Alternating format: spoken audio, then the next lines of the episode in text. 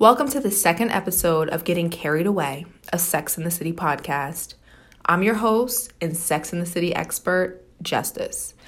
Today I will be discussing the second episode of Sex in the City Models and Mortals. And I'll be diving into the biggest takeaways from the episode and what we can learn and apply to our normal lives compared to the fabulousness of Sex in the City. So the episode begins with Miranda being invited to a dinner party by a guy named Nick. Nick is a 34 year old successful sports agent. Miranda's having a great time at the dinner party. She's really getting along with Nick's friends when she learns from his female friends that they actually gave him an ultimatum to bring a woman to dinner who can actually hold a decent conversation. So Nick is always bringing back these models who push around their food and barely speak. Miranda's completely shocked that an average looking guy like Nick only dates models. She asks, So, do you have to be a supermodel to get a date in New York? And this raises a very relevant point about beauty and dating. All over social media, we see women who once looked normal now appearing to be someone completely different. Their lips are plumper, their boobs are bigger, they just grew hips and an ass overnight. It raises the question regarding surgery and the true reasoning behind why women get it. Is it to stay competitive in the dating market? Is it just plain insecurity because they know they don't look as beautiful as the image being pushed in the mainstream nonsense? The show was filmed in 1998, where the idea of beauty drastically began to change. Women were expected to appear like supermodels. Cindy Crawford, Kate Moss, and Naomi Campbell were big names during that time. And they exemplified the standard of beauty. And let's face it, Miranda is an average looking woman, like most of us. She doesn't dress overly sexy, she's in shape, but she doesn't present as stunningly beautiful, but merely cute. And this is why I love Miranda because to me, she represents that underdog when it comes to the beauty department. She's secure with how she looks to an extent and points out that we live in a culture that promotes impossible standards of beauty. She realizes that there are certain advantages given to exceptionally beautiful women, and she says that it is clearly unfair. It's so funny at how relevant this episode is today because here we have Miranda who is able to point out the madness and she refuses to conform. In fact, most of the girls besides Samantha don't conform to the traditional standard of beauty by getting plastic surgery or cosmetic surgery. So I would equate the models in this episode to Instagram models today they promote the current standard of beauty, which is a Coke bottle shape, plump lips, long hair, flawless makeup, and a flat stomach. We scroll through Instagram and start to feel insecure about our looks compared to the images we are seeing on our phone screen. The women on the show start pointing out their flaws. Carrie hates her nose, Charlotte hates her thighs, and Miranda hates her chin. But Samantha, she's perfectly content with her looks. And Miranda makes a joke on how she should be because she's paid enough for it. And surgery, it wasn't taboo during this time. In fact, this is when cosmetic procedures started to become more prevalent. Samantha also points out at how she's not against surgery. This got me thinking though that a woman like Samantha is probably expected to keep up with current beauty standards because of her yearning to be single and her yearning to also to be able to have a fulfilling dating and sex life. And really honestly, will the men Samantha are attracted to really want her if she allows herself to age naturally? Probably not. And we see this today. Women who are in their 40s, they get surgery and they look like their 20 year old self again. And Carrie, she makes a valid point as she's pointing to a magazine cover. And she says, How can four flesh and blood women be intimidated by some unreal fantasy? And she admits that what they're seeing is not real, but merely an illusion. And it's the same thing with Instagram models. We all know they don't really look like that in real life. We know they edit their pictures and their heavy makeup only looks good on camera. We also know that many of these women suffered from botched surgeries but promote themselves as perfect. We know this, but we still fall for the trap. We still try to imitate what we see on Instagram. And how do you explain regular women running to get surgery? Why does a regular woman who works a 9 to 5 need fake boobs? Is it insecurity or the want to remain competitive in the current dating market? Which brings me to the next point when Carrie poses the question How powerful is beauty? We see various models talk about the things that they got, such as trips to Paris, being offered a free boob job, a diamond necklace, and other consumer products. They explain that they simply got all those things just based on their looks. Which brings me to another relevant point of how women today expect this sort of treatment because they are pretty. I see it all the time. Sugar babies who are demanding an, an allowance simply because they're pretty and they know some desperate man is willing to pay. Women who get flown out by men just based off of their Instagram pictures. Beautiful women do get different treatment when it comes to men. Men are willing to give up some of their resources to be in the company of a beautiful woman. So, in this episode, we see Carrie meet up with her friend uh, Barkley, who is an artist who never sold a painting, but somehow was still able to maintain this fabulous lifestyle in Soho. He also only sleeps with models, and he admits this to Carrie when he shows her his true art. He secretly tapes his sexual conquests with the models he sleeps with. He tells Carrie that models are actually easier to sleep with than normal women because models are so used to that type of treatment that it's almost expected. And I think this is one of the parts of the series that really completely would not fly today because recording a woman without her consent is a crime and we have to admit very creepy. But Barkley tells Carrie that maybe some of the girls know they are being filmed.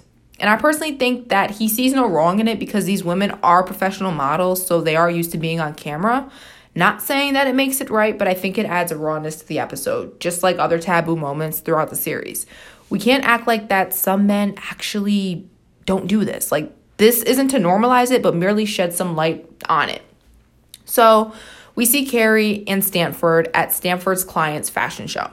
And this is when we're introduced to Derek, an underwear model. This is also where we see Samantha meet Barkley, and she was very intrigued by the fact that he films himself sleeping with models. Samantha was so confident that she felt that she was just as pretty as a model. Samantha is the prime example that your attitude and how you carry yourself can get you what you want, to an extent, though. Samantha convinced herself that she was just as good looking as a model. However, when Samantha goes back to Barkley's place and they are, you know, doing the do, she confesses that she knows about the cameras, but he clearly states that he only films models. Samantha had to convince him to turn on the cameras and film them having sex. Another crack in Samantha's armor. She was clearly told that she doesn't even compare to a model, and Barkley sure didn't mistake her for one, or else he would have been filming them sleeping together. And I think that Samantha's actions are just things to repair her damaged ego. She wanted the same treatment as models, and she was willing to go to that extent to get it. But Barkley still proved that even though Samantha can think she compares to the models, she falls short. So then we see Carrie run into Mr. Big at the fashion show after party. And it's funny because Carrie admits that she knew Big was out of her league. Big admits to Carrie that he started reading her column after they met. And Big continually shows interest to Carrie. And I think it really throws Carrie off because she knows she would probably never be taken seriously by Big, but Big is also a clear representation of how a man truly thinks. Big is very logical. So, him and Carrie, they're talking about Carrie's article that week and how she's researching men who date models.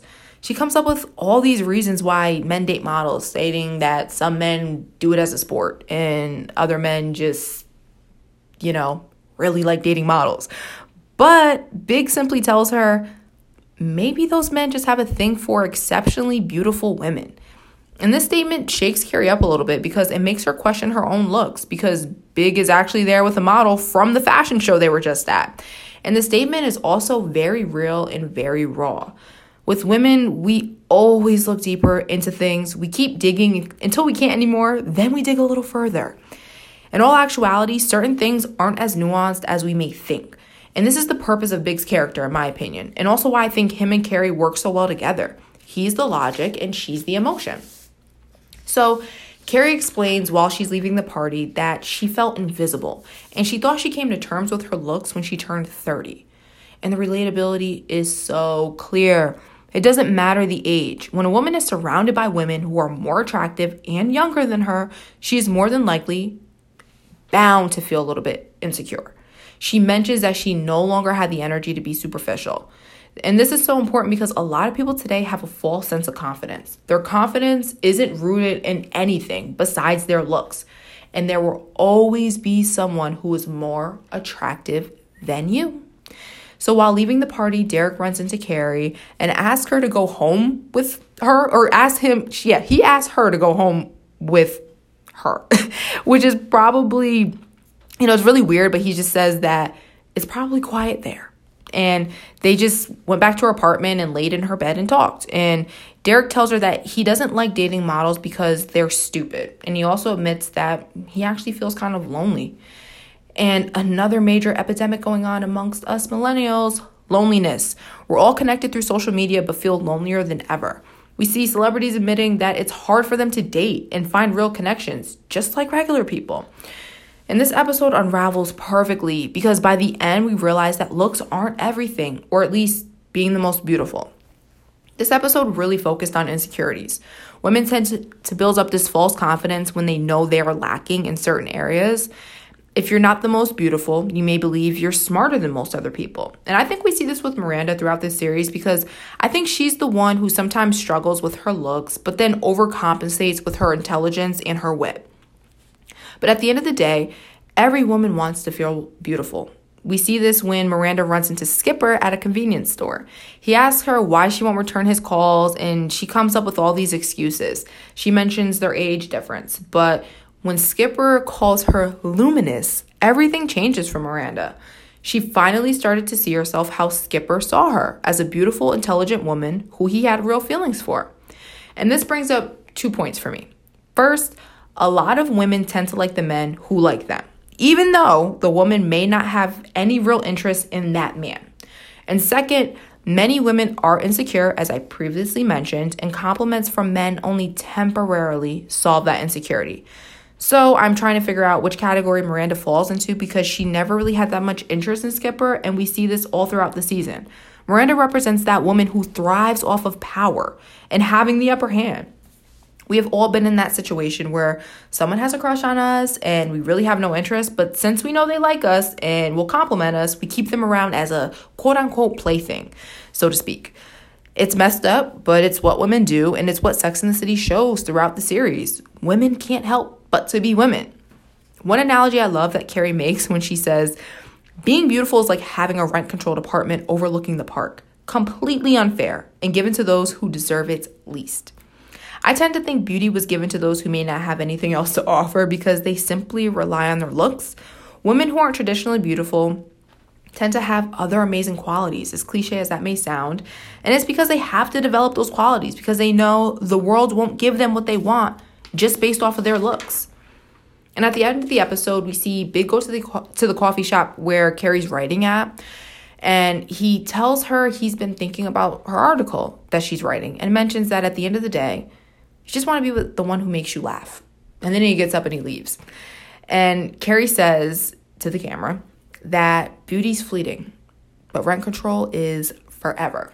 And this is so relevant today because in a world where everyone wants to appear perfect and reach this completely unrealistic beauty standard, all of that eventually fades. But your personality, values, and morals, they're forever. And that's what truly makes a person. And we get a snippet of the man Miranda went on a date with earlier in the episode, Nick, who says that dating models is messing up his life and interfering with his work. Dating a beautiful woman comes at a price, especially today. Beautiful women literally charge a man a fee just to meet up with them. And again, this is why I love Big's character. He gives us that necessary realness to an extent. Women may think all men want beautiful women, which of course they do. But at the end of the day, it's truly how a woman makes a man feel. That's what's the most important. So, that was my quick recap on episode two of Sex in the City. I'm your host, Sex in the City expert, Justyce. Don't forget to come back next week for episode three. Bye.